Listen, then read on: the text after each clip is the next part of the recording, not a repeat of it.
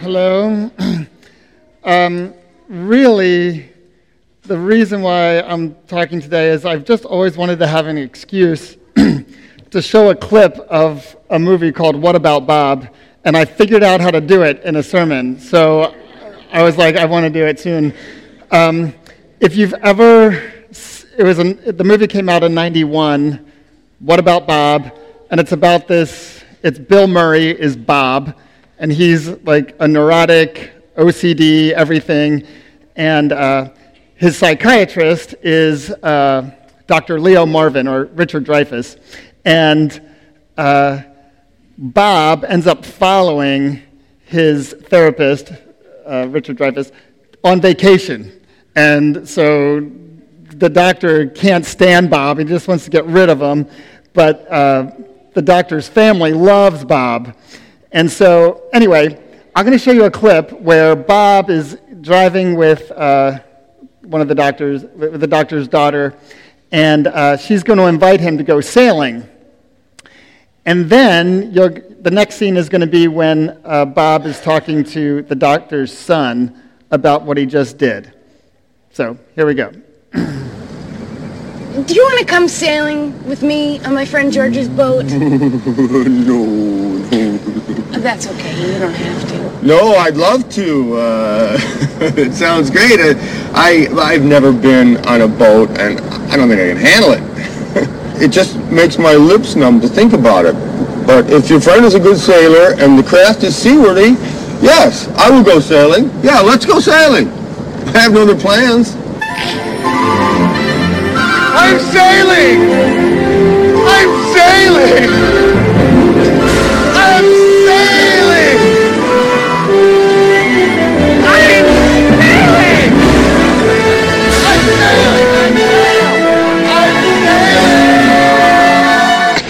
Did I tell you I sailed on my first try? I just let the boat do the work. That was my secret. I love that line. I use that line all the time. I let the boat do all the work. That's my secret. Um, when uh, Emily and I were younger, we looked like this. I can't believe my son Leighton has long hair. such a disgrace. Um, so that's us. And then uh, we got pregnant, and the first. Uh, the first four months were miserable for Emily. Uh, she was so, so sick. And then, um, without going into all the labor, uh, all the details of labor, it was not easy.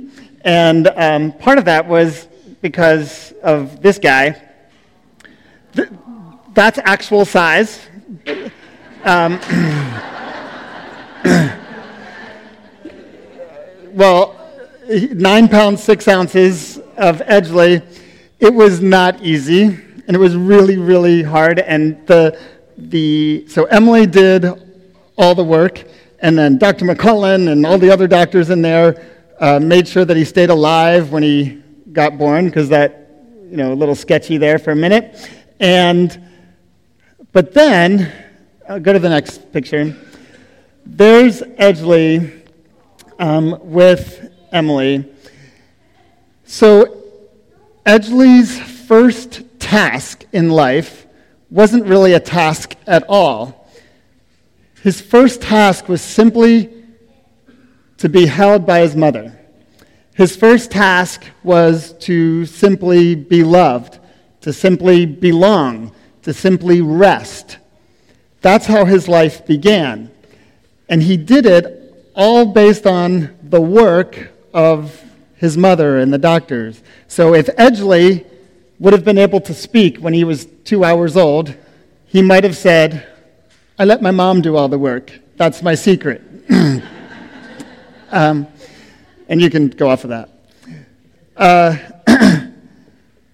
when we talk about Sabbath, Sabbath is the word that we use, it, it comes from creation. Genesis, the beginning of the Bible, begins with In the beginning, God created. And through six days, God creates all that there is. He creates the heavens and the earth, He creates the animals and the plants. And on the sixth day, God creates us, He creates humanity. And on the seventh day, it says, God rested from all of His work. And this has become really important. It's even in the Ten Commandments that we should remember the Sabbath and keep it holy. But we, and we've often talked about Sabbath in terms of uh, you work for six days and then you get your Sabbath. That you do the work and then you earn a day off because that's what God did. But what is interesting, and I'm going to read so we'll keep that up there. I am going to start a little bit sooner in chapter 1, back in verse 27. It says So God created human beings in his own image. In the image of God, he created them, male and female, he created them. So God created us on the sixth day. Then it says, um, God saw all that he had made, and it was very good. And there was evening and, mor- and there was morning the sixth day. Thus the heavens and the earth were completed in all their vast array. Now, I'm going to reread this part here, and I just want you to hear the emphasis on who is doing the work. By the seventh day, God had finished the work he had been doing. So on the seventh day, he rested from all his work. Then God blessed the seventh day and made it holy, because on it he rested from all the work of creating that he had done. Sabbath comes after God has done all the work. Humanity is created on the sixth day. What is our first day? Our first day is Sabbath. Humanity doesn't work for six days and earn a day off. Our first day is Sabbath, is rest. We let God do all the work. That's our secret. We begin in belonging. We begin in peace. We begin in rest. We begin in enjoyment. We begin in being loved. That is our first day. Our first day is Sabbath because of all the work that God has done. Jesus himself, his ministry starts like that. Uh, in Mark, we get the beginning of Jesus' public ministry, and he goes out to the Jordan to be baptized by John. And uh, he goes out there, John uh, puts him into the water. He comes up, and Jesus says that he saw the Spirit descending on, descending on him like a dove, and a voice came from heaven saying, This is my Son, whom I love. With you I am well pleased. Right, you have to realize Jesus has done nothing to this point. All he has done is be born, and he has, um, we get one story of him not telling his parents where he was going and being in the synagogue and making them annoyed and worried. That's all we know of Jesus before this. And God says to him, You are my son whom I love. With you I am well pleased. Jesus himself begins in Sabbath. He begins his ministry being loved and known by the Father. Then Jesus continues that ministry throughout his life. Uh, the woman caught in adultery if we know that story. There's a woman, the Pharisees have said, oh, she's committed adultery and everybody's going to stone her. Well, Jesus gets in between them and disperses them, and he looks at the woman and he says, Who here condemns you? No one, sir. Neither do I. He begins with Sabbath, with, with, with forgiveness. He begins with belonging. He says, no one condemns you. Now, fair enough, after that, he says, Go and sin no more. But it begins in grace, it begins with acceptance and forgiveness. Uh, when the paralyzed man, if you know that story, the, there were four, four men who brought their friend to Jesus. He was paralyzed, so they carry him on a mat and they put him in front of Jesus. And Jesus looks at his friends, at the faith of their friends, and says, and looks at the man and says, Son, which is so awesome, right? The word son. It's a term of relationship. It's a term of, it's a, it's, and it's a relationship that can't be broken. Edgley's my son, whether he wants to be or not.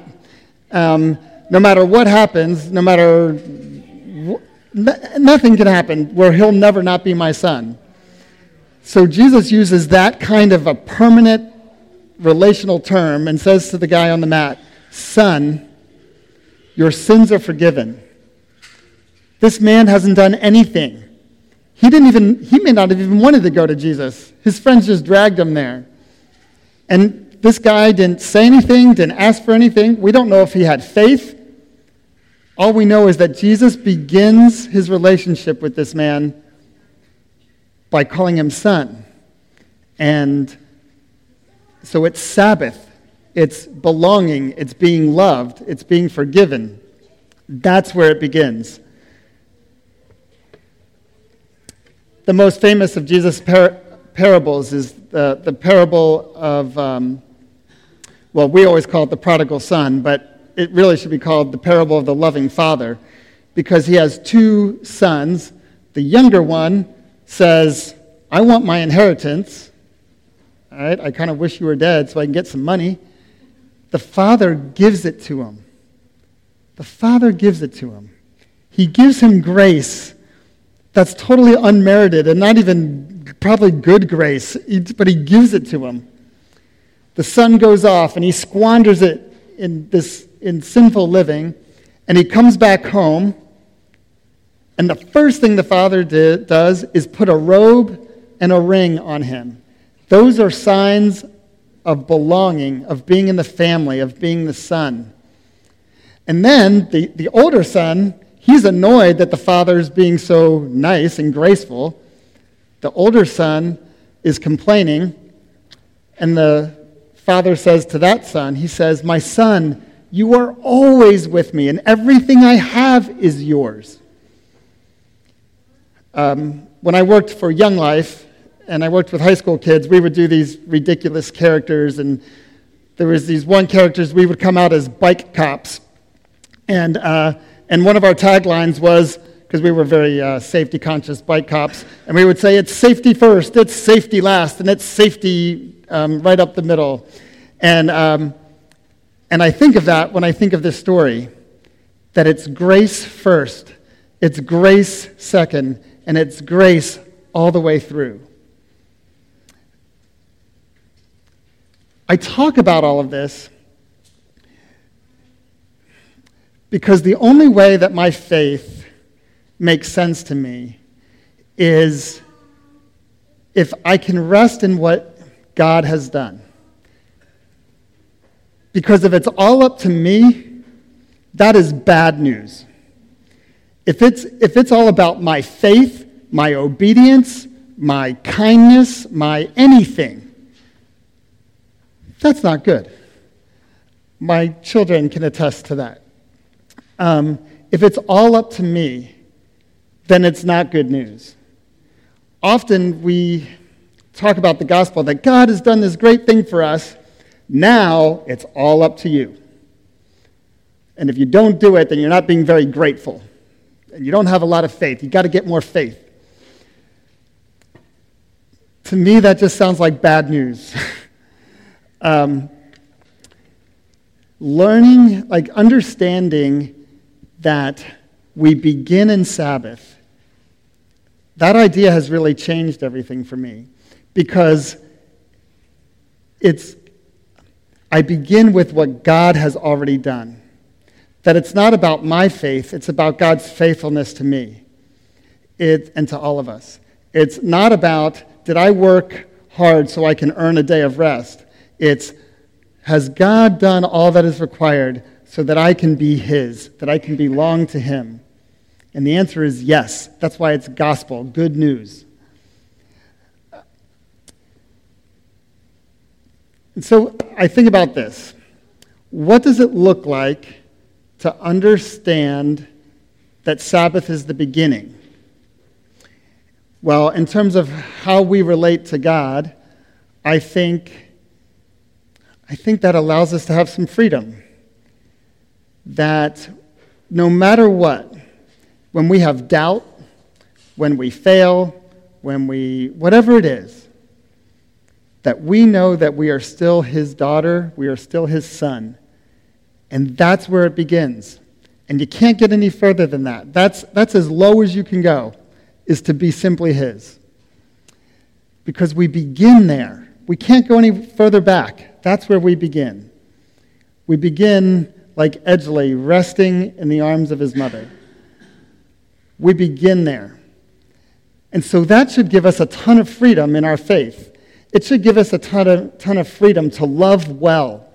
It should give us a ton of freedom to forgive and to, to receive forgiveness from God and from others. It should give us, um, it should give us a deep sense of love that goes beyond what anybody else can say to us. Because that is the fundamental truth of who we are that we are loved. We begin in Sabbath. And then, what, what can it mean for how we relate to others? What if I began each day with my relationship with my kids or with the, the, the people I work with at school or my students? What if I began each day with Sabbath with them? That I began with grace? I so often begin with all the other stuff that I bring to it or all the other stuff that I know that they've done. And I want to start there. but what if I started with Sabbath, with that we belong to each other, that you are loved, I am loved, and then we move from there? I wrote, um, you know, what, what would it look like to start with grace in our relationships, in our families, with kids, with parents? What would it start? What would it look like to start with grace with our enemies? Uh, what would it look like to start a com- if somebody wants to start talking about Supreme Court nominees or presidents, and that conversation starts, what if we began that conversation with grace? Because that's where the rubber meets the road. uh, we, Emily and I were just at a weekend with some old friends, and, and conversations came up like that.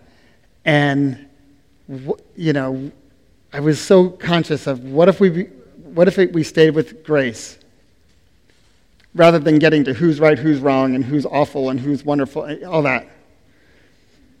By the way, when Hope asked me uh, what the title of the sermon was going to be, I just kept writing her fake ones to see what she would say. But one of them, I was like, I wrote, Talking Politics. We're not going to do that. Um,